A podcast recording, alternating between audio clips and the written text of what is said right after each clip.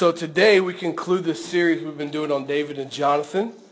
And uh, my hope is that you've learned a lot from their friendship, that it teaches so much more than how to be a good friend, that it teaches a lot of uh, practical stuff to our life. Um, if not for anyone else, I, I enjoyed getting to know Jonathan, right? Because we all know David, but I don't know about you, at least in my case, I didn't really know who Jonathan was. So to be able to look and see who he is It was an exciting time. You know, the first, first time that we met Jonathan in the series, we saw how he put his friendship over his own future and that he realized the moment he met David that David was the true king and he was not going to ever fill that throne even if his father passed and, and how it's such an example to us on sacrifice. And then the next time we got together, we looked at how Jonathan came in when David was trying to figure out if Saul was trying to kill him. And so Jonathan fired three arrows to decipher the message that David was trying to interpret, reminding us that we all need a Jonathan in our life to decipher the arrows that we are facing. Last week, we looked at how David processed the loss of Jonathan and really an example to us on the grief process that we all face when losing someone that we love. And and today we're going to look at, now that Jonathan's passed away, he left behind a son named Mephibosheth. And uh, we're going to look at, at Mephibosheth's life and, and ultimately what I think God is wanting to share with our church today. Let me pray. God, thank you for who you are, your love, your grace, your mercy that you give upon us each and every day we're so unworthy of. And as we enter into this time of worship through your word, Lord, I pray that your spirit be real to each and every person here. God, that the heart that you placed in me for this message would be conveyed to each person here. Lord, that they would feel the impact of it as you've impacted my heart. so, God, today I ask that you let your anointing flow. Lord, help me step aside as you speak to every situation in this service today. And we give you glory in Christ's name. Amen. you know, it's, it's, ironic. A few weeks ago, uh, I was sitting with someone who was asking me about sermon prep and, and how they do it and how I do it. And then they said, it just feels like every time I prepare a message, I tend to live it uh, the week before it. And I was like, well, welcome to ministry. It's hard to get up and preach a message that you haven't lived through or walked through before in your life. Now, I wish that it would be one of those get-rich-quick messages and I could live that the week before I got up, but uh, it tends to be sometimes the most difficult things we live through in order to come and tell you. And so uh, today, I'm, I'm going to share a story with you of something really difficult Amber and I went through um, and, and, how that kind of impacted what I want to talk about today uh, and, and, how God brought me through it. Uh, as I was thinking about how we live through what we're getting ready to speak about, I thought about, you know, Moses didn't just come to the Red Sea with a lot of faith. If you remember, God had done extraordinary things leading up to the Red Sea so that when he got to the Red Sea, he would trust that God was going to part the waters. Meaning that when we go through little things, God always shows himself faithful. And so when it comes to the time that we have a Red Sea moment, we've seen the faithfulness of God in the little things, and we know that he will part the sea in our lives. And I know that to be true, that the same God that parts the Red Sea is willing to do it again, even today, in the situations that we face. And I feel like somebody here, as I was going through this, just needed to hear something a little different from what I'm going to share. I got this feeling in this morning as I was kind of finishing up my notes that there was just going to be people here today, whether it was one person or however many God put in the seats today, that they're just tired and ready to give up. I lived it this week. I understand that that takes place.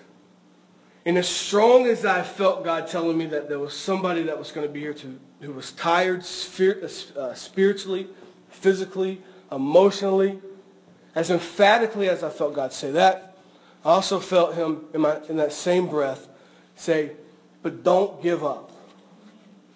And so I don't know who it is, maybe every single person here, but I want to tell you, don't give up and don't stop fighting. As I started with, God tends to, to bring me through the messages before I get a chance to do the message. You know, Amber and I have, um, I want to talk to you about fighting for your family. Um, that's what I feel like God really uh, wants to take this Mephibosheth story and really kind of teach us today. And so I want to share with you something that really only a few people, even in our own family, even knows. But you guys are family to us. Uh, you know, we have five beautiful kids in our house. Um, two of them are kids, and, and three uh, kids that we're the caretakers for as long as God allows us to be. And most of you know I stood up here last Sunday, and Amber wasn't here because she was at the hospital with one of the smaller kids. And I said, hey, just pray. And some of you asked me, and I gave you details about it. Um, but what most of you didn't know was how serious it really was.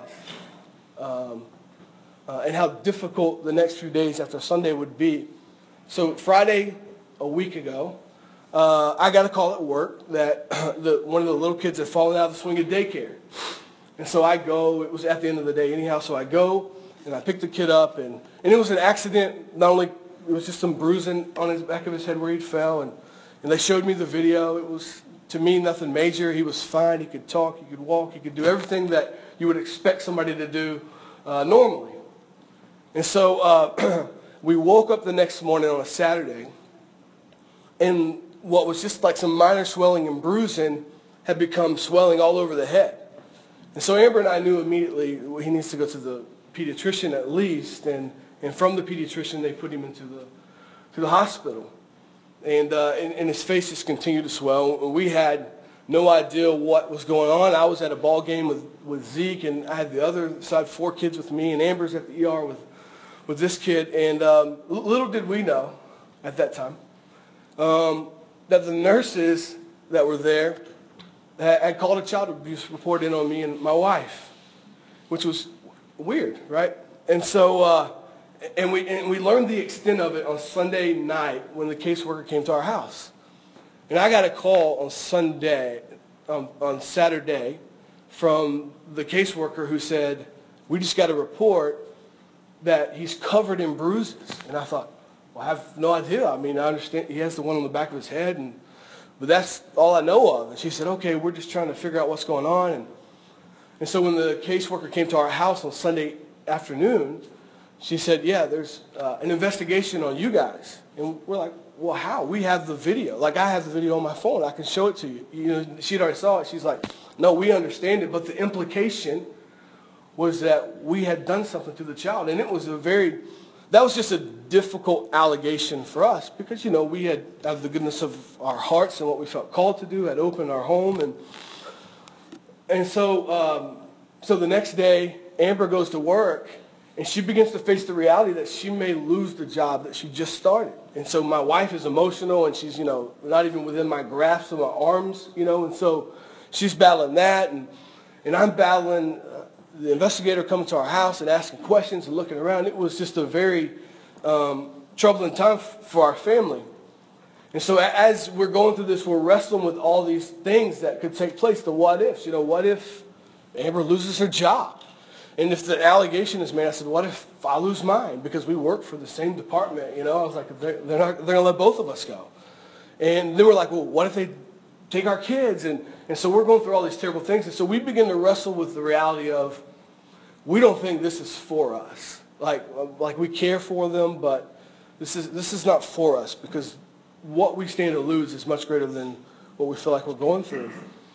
Uh, you know, I got a phone call Monday afternoon that we were no longer being investigated. Um, and, but, you know, it was still a troublesome time. And so there's this, uh, there's this couple that comes to uh, the chapel every Wednesday. And when, when, it, when you talk about godly people, they might be two of the most godliest people I've ever met. So if there's ever prayer that I need, I always open up to them. And, and so the husband was speaking and his wife was just, uh, he was speaking to the congregation, and I was sitting talking to his wife, and she was just asking me questions, and I said, hey, this is what we're going through, and, and we're just wrestling with it. This is what we want to do any longer. And uh, if you come from a charismatic background or Pentecostal background, somebody speaking prophecy doesn't intimidate you, and it doesn't me because I came from that, uh, from that background, and I still believe that God prophesies through people. Um, so anyhow, she says, hey, I just feel like I, I got to share this with you. And so she says to me, I feel like somebody has spoken evil over your family. And she's like, I feel like somebody wants you to fail. You know, and, and she says, uh, and the enemies want the enemy wants those kids out of your house because he wants those kids. And he can't have them if they're in your house. And then she says to me, the enemy wants you to be ineffective in everything that you're doing. He wants you to be ineffective. And, and, and it's, it's, I'm locked into her. And she looks at me and she says, Eric, you know, you have to fight for your family. And instantaneously, when she said that, my soul agreed with what she said. I knew that that's what was taking place in our life. And so I, I, I well, actually, I saw Amber later that day, and, and, I, and, I, and I shared all this with her. And the irony of, of her saying that is that I spoke with some, I spoke with some of you in our church, and I know some of you are facing family situations. And as, as, as strong as she said it to me, I felt like it was God saying, and that's what you have to say to the church on Sunday. And so instead of doing this typical Mephibosheth story, and I'll, I'll tell you his story in a little bit, I feel like what God wants our church to hear, what he wants you individually to hear, is that you have to fight for your family. And I imagine if I was to go around individually and ask you to be brutally honest, I know that there's so many of you that are battling family issues today that I don't even know. Matter of fact, you're probably battling some things that nobody knows but you. And you probably came to church today confused and scared of what the future of that situation is. But if you hear nothing else I say today, I want you to hear this. Fight for your family. If it's a fractured relationship, you should fight. If it's the fear of losing someone that you love, then you fight. If it's the uncertainty of a loved one's salvation, then you fight. If it's the emotion of ineffectively leading, then you fight. But whatever your circumstance is, you fight for your family. When she said that, it connected so much to the story of Jonathan and David for me. Before our conversation, I was going to do this um, typical Mephibosheth story. And most of you are probably aware that Mephibosheth is this representation of us, right? We are broken people who do not deserve a seat at the king's table. But because of the mercy and the grace, but more importantly, the covenant that our King Jesus has with his heavenly Father, we get an invitation to sit at the table. And it's so neat because the first week we talked about Jonathan being this type of Christ, right? And so the covenant for Mephibosheth to sit at the table was only forged because Jonathan was willing to put his future, I mean his friendship over his future. And today every one of us as Christians sit at the table unworthy to sit there, but only sit there because of the covenant of King Jesus. And that's the typical message you hear about Mephibosheth. And it's a phenomenal illustration. It's a short story, 13 verses of chapter 9. But when she said that, and after conversations with some people in our church, I knew that, that God wanted us to have a different direction. And so that's what we're going to do today. The legacy of Jonathan started the day that he met David. And the covenant between the two of them were forged. And countless times, Jonathan reinforced that covenant with him as he would ask him, are, are, are we still good with this covenant that we have established for the future. Let me read this to you. It's in, in 1 Samuel 20, 42. Then Jonathan said to David, Go in peace, because we have sworn both of us in the name of the Lord, saying, The Lord shall be between me and you, and between my offspring and your offspring forever. And he rose and departed, and Jonathan went into the city. This was one of the last times that they would see each other. In chapter 23, they encounter each other again, but very briefly. This is kind of their last embrace before they have to go their separate ways because of the fear of David being murdered by, by Saul. And uh, And when I, when I see this story and I've read it over the weeks that we've been doing this, it was, it was mind-boggling to me as, as to why Jonathan was so persistent in asking David about the covenant. It's almost like every time they saw each other, Jonathan wanted affirmation that the covenant still stood. And so I, I kind of begin to ask the question, like, why would Jonathan, who has such a strong relationship with David, who looked at David the first time he saw him and knew he was going to be king, why would Jonathan continue to ask a man who had done nothing but proven himself faithful if the covenant was still good. And it hit me. Jonathan didn't care about his own life. Jonathan cared what the future for his family was going to be. And so Jonathan, if you can imagine, when he encountered David every time, he wasn't asking David, I need to know that the covenant's good because I want protection when you're the king. He wanted David's assurance that when he took over the throne, that his family was going to be taken care of. What Jonathan did right out the gate, the moment he met David, is to begin to fight for his family. And to me, the greatest legacy that Jonathan left behind was not this mighty war hero, not this example of what a great friendship looks like, and not even the example of what a good leader looks like. What his legend will be to me for the rest of my life after what I've read is that he was willing to fight for his family above anything else. Because he knew if everything ended with him selfishly, that his legacy would end in that moment. Because heroes die all the time. And they're forgotten about.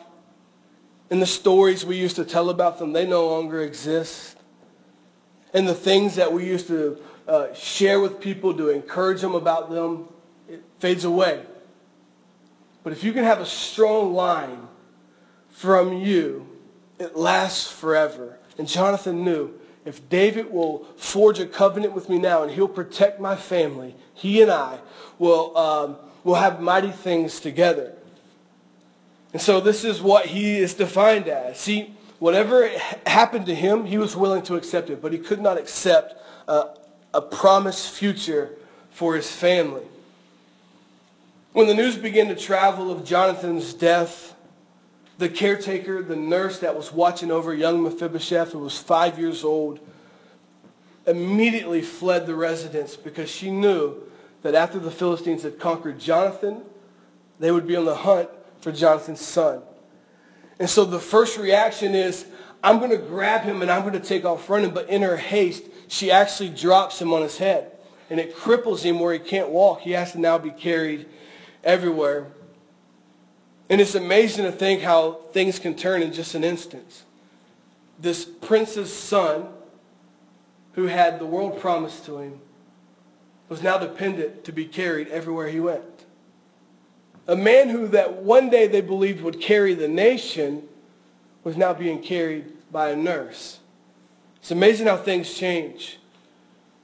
Not only did the death of Jonathan put fear in the nurse, but it also brought a real reality about. Whenever the king dies, his wealth is transferred to the next king. So not only did the one known for carrying the nation in the future now have to be carried, but he went from royalty to poverty like the song said. He had everything, and now he had nothing. Everything changed in the moment that Jonathan lost his life, and it's honestly a sad situation. But when David took over the throne, the first thing he did is he sought vengeance on every nation who had ever did something evil against uh, Israel. And if you'll read from 2 Samuel 2 all the way up to chapter 9, you'll read all these conquests that David went on, and they were taking out thousands upon thousands of men. And a matter of fact, at the end of one of those chapters, it says, everywhere that David went, God blessed him. With victory is what he was blessed with. And so when he's done with all the conquering and the revenge and the retaliation for how his people had been treated, he asked this question, is there anyone in Jonathan's house that's left that I can show kindness to? And we're going to pick up in verse number 6 and read through the rest of the chapter. And Mephibosheth, the son of Jonathan, son of Saul, came to David and fell on his face and paid homage. And David said, Mephibosheth. And he answered, Behold, I am your servant. And David said to him, Do not fear, for I will show you kindness for the sake of your father Jonathan. And I will restore to you all the land of, of Saul, your father, and you shall eat at my table. And he paid homage and said, What is your servant that you should show regard for a dead dog such as I? Then the king called Ziba, Saul's servant, and said to him, All that belonged to Saul and to his house, all his house, I have given to your master's grandson. And you and your sons and your servants shall till the land for him and shall bring in the produce that your master's grandson, grandson may have bread to eat. But Mephibosheth, your master's grandson, shall always eat at my table. Now Ziba had 15 sons and 20 servants, and Ziba said to the king, According to all that my lord the king commands his servant, so will your servant do. So Mephibosheth ate at David's table, like one of the king's sons. And Mephibosheth had a young son whose name was Micah. And all who lived in Ziba's house became Mephibosheth's servants. And I really want you to get this last part right here. So Mephibosheth lived in Jerusalem, for he ate always at the king's table. Now he was lame in both feet. Mephibosheth was treated like David's own son and his grandfather's possessions were restored back to him. And it's an, it's, it's an amazing illustration of love that stems from Jonathan fighting for his family. As I read the story and what was faced with us this week, we had resonated. What resonated most to me as a man is I have to fight for my family. Like that's what made Jonathan such a man to me. It wasn't that he went out and killed 20 men by himself. I mean, that's a cool story. But what made him a man was that he was willing to fight for his family. First thing I want to talk about today is, is men, we have to lead the fight for our families. One of my biggest fears and the sadness as I look at the church in America today is that men are having their wives fight for them. Check this out. The typical U.S. congregation draws an adult crowd that's 61% female and 39% male. On any given Sunday, there are 13 million more adult women in churches than men. Um, this past Sunday, they estimate almost 25% of married couples, uh, the women had to go solo without their husband. Midweek activities draw 70 to 80% of female and the rest male. And over 70% of the boys who are being raised in a church will abandon it during their, teen and 20, during their teens and their 20s. And many of them boys will never return. And this is the last one. More than 90% of American men believe in God. And five out of six call themselves Christians. But only one out of six attend church on a given Sunday. And the average man accepts the reality of Jesus Christ but fails to see the value in going to church. Basically saying, I believe Jesus is king, but I'm not willing to lead the fight for his cause. And to read those is troubling to my soul. And as a man, it should be troubling to your soul. And as a woman, it should be troubling to your soul. And as a kid, it should be troubling to your soul. That the very establishment that God has set up for the design of a family is fractured among Christian families. That the very structure that he had in place is no longer stable anymore. And it's why we see a, a rapid decline in churches all over America and all over the world, truthfully. It's because men have excused themselves from leading their family. You know, when I think about the manliest man I know, it's always my dad that I bring up, right? Because when you're growing up, your dad can do nothing wrong. My dad was the toughest. My, and I still believe that. My dad's smaller than me. You know, you just grow up with this perception. But the one thing that I regret as I look on with my look at my father is that he forced my mom to be our spiritual leader. Like I look at that and I go, I loved everything about my dad, but I don't want that to be a part of me. Like there's great characteristics he has. That's one I don't want. And it's sad because I love my dad, but he forced my mom to be our spiritual leader. And I can remember every Sunday morning as kids, we would wake up And my mom would encourage us to go invite my dad to church that morning. And every morning, even though he always said no, we just always believed he was going to say yes. And so when he said no, it was devastating to us. And every Sunday, it would crush us. And then as I got older into my teen years, I would begin to try to negotiate with my mom about going to church. Well, dad doesn't go. Why do I have to go? And I look back at that and go, my dad was a major influence on my church attendance, whether he realized it or not. Thankfully, God had a faithful mother in my life who didn't let us miss church, you know. But had my dad led that way without a faithful wife beside him, there's no doubt I wouldn't have went to church because I didn't have a desire to go, and my dad's example showed me I didn't have to go. And so as I, as I look at that, um, it's just a reminder that as, as, as a man, I have to fight for my family. Because my kids need to see me in church. My kids need to see me leading the fight spiritually in our home. It is not the wife's responsibility for the spiritual development of a family. And I will say that again. It is not the wife's responsibility for the spiritual development of a family. It's the man's. From the structure that God put in place, he placed the man as the spiritual leader of the home. And the expectation is that they will stand accountable for the development of their family as a whole. And I've learned over the years, uh, as I dropped the ball many times, that, that my family needs me to be that spiritual leader.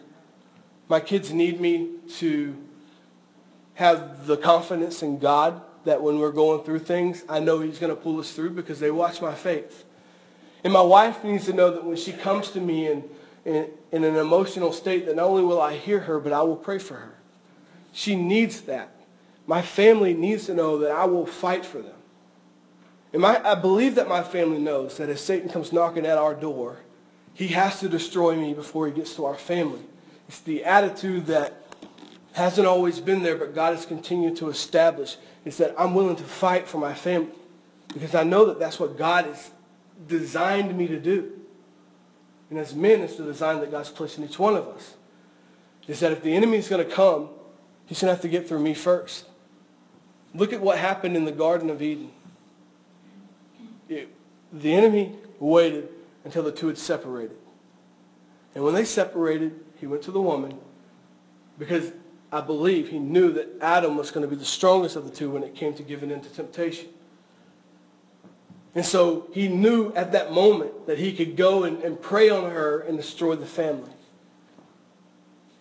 And so God established the structure at that very moment. If you remember in the, in the punishment of the garden, when God begins to lay out everything, he said, and, and that the wife will always be under the head of the husband, that he will always be the leader. And God reinforced it over and over again through many writers of the Bible to let us know that men, you're the ones that lead your home, and you're the one that's going to lead the fight for your family.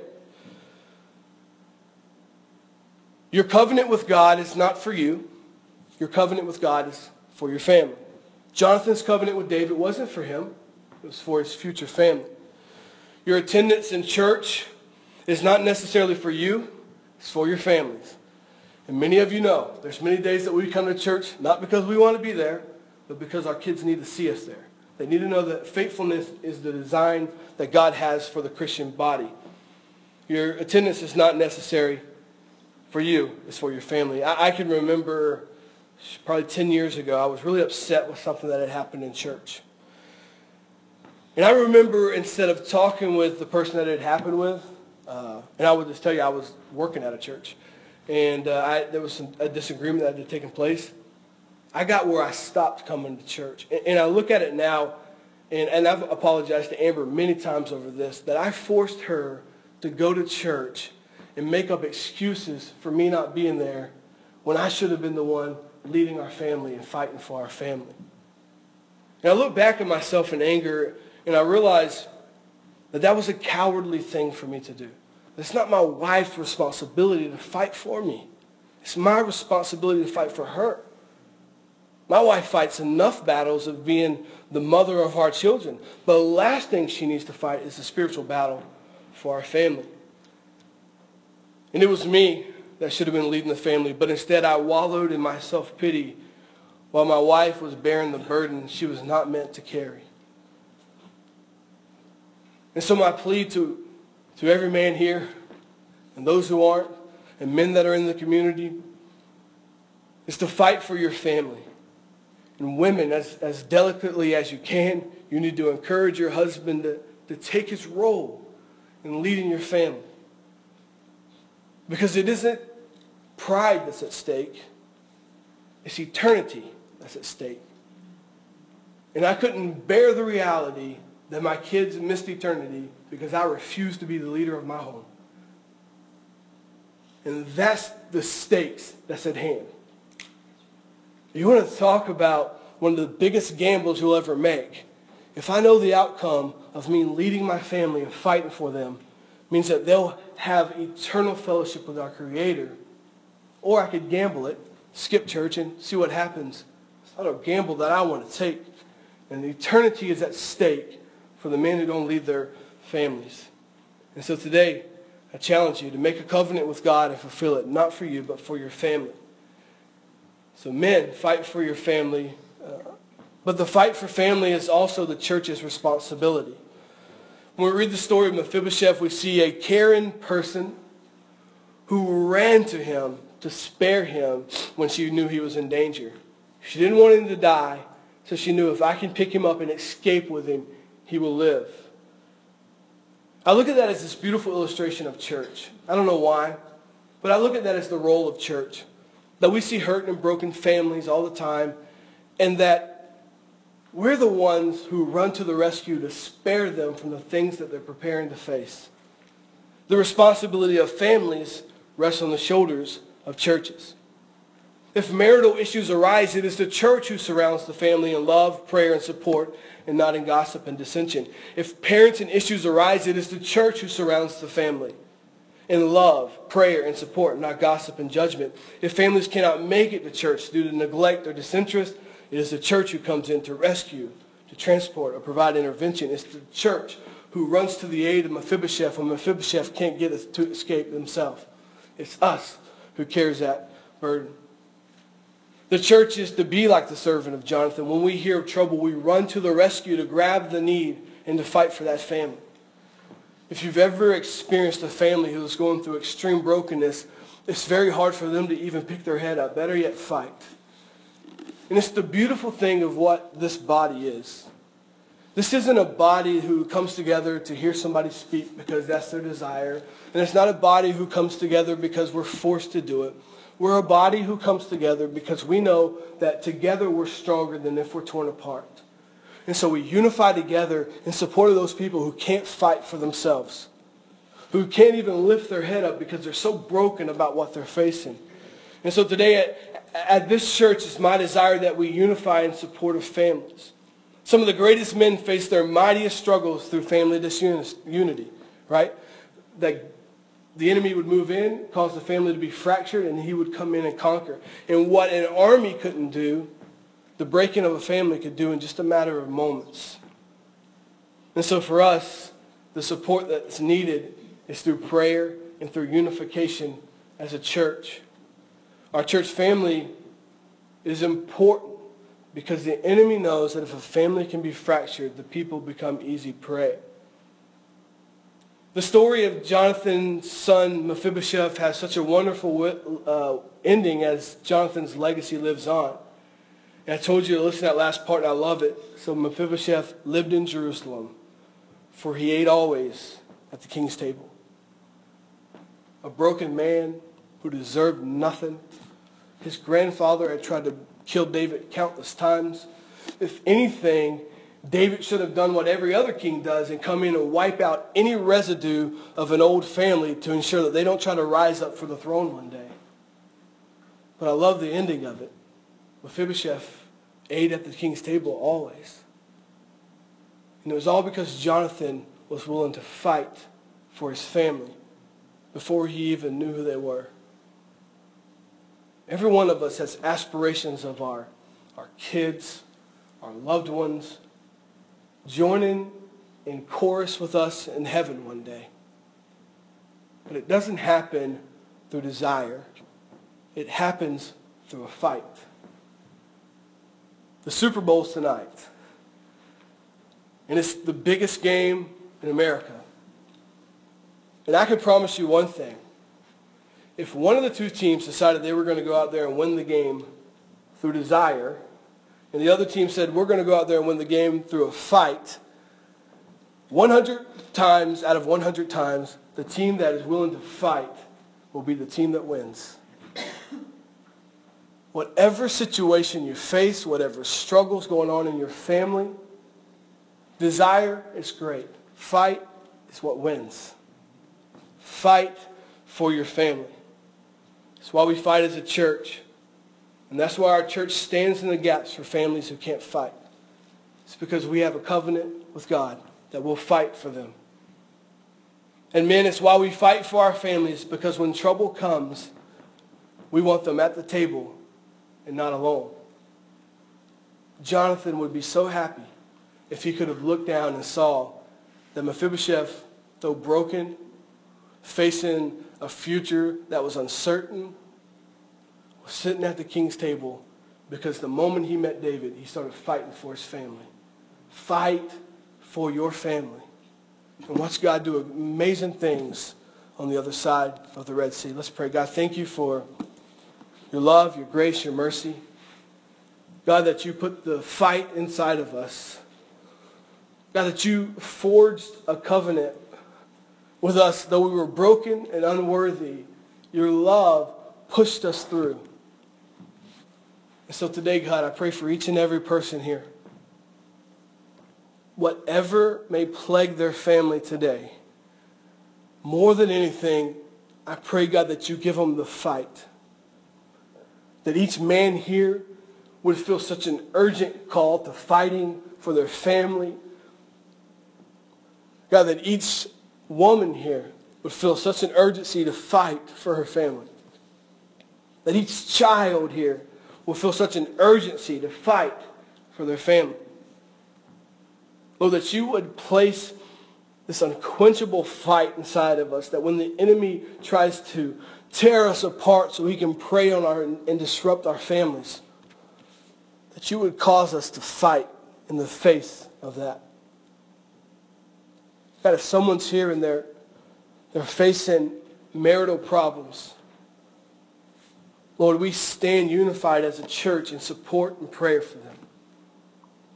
If someone's here and they're broken because they know a family member faces the reality of eternal separation if something doesn't change, we as a church stand unified and we fight with them.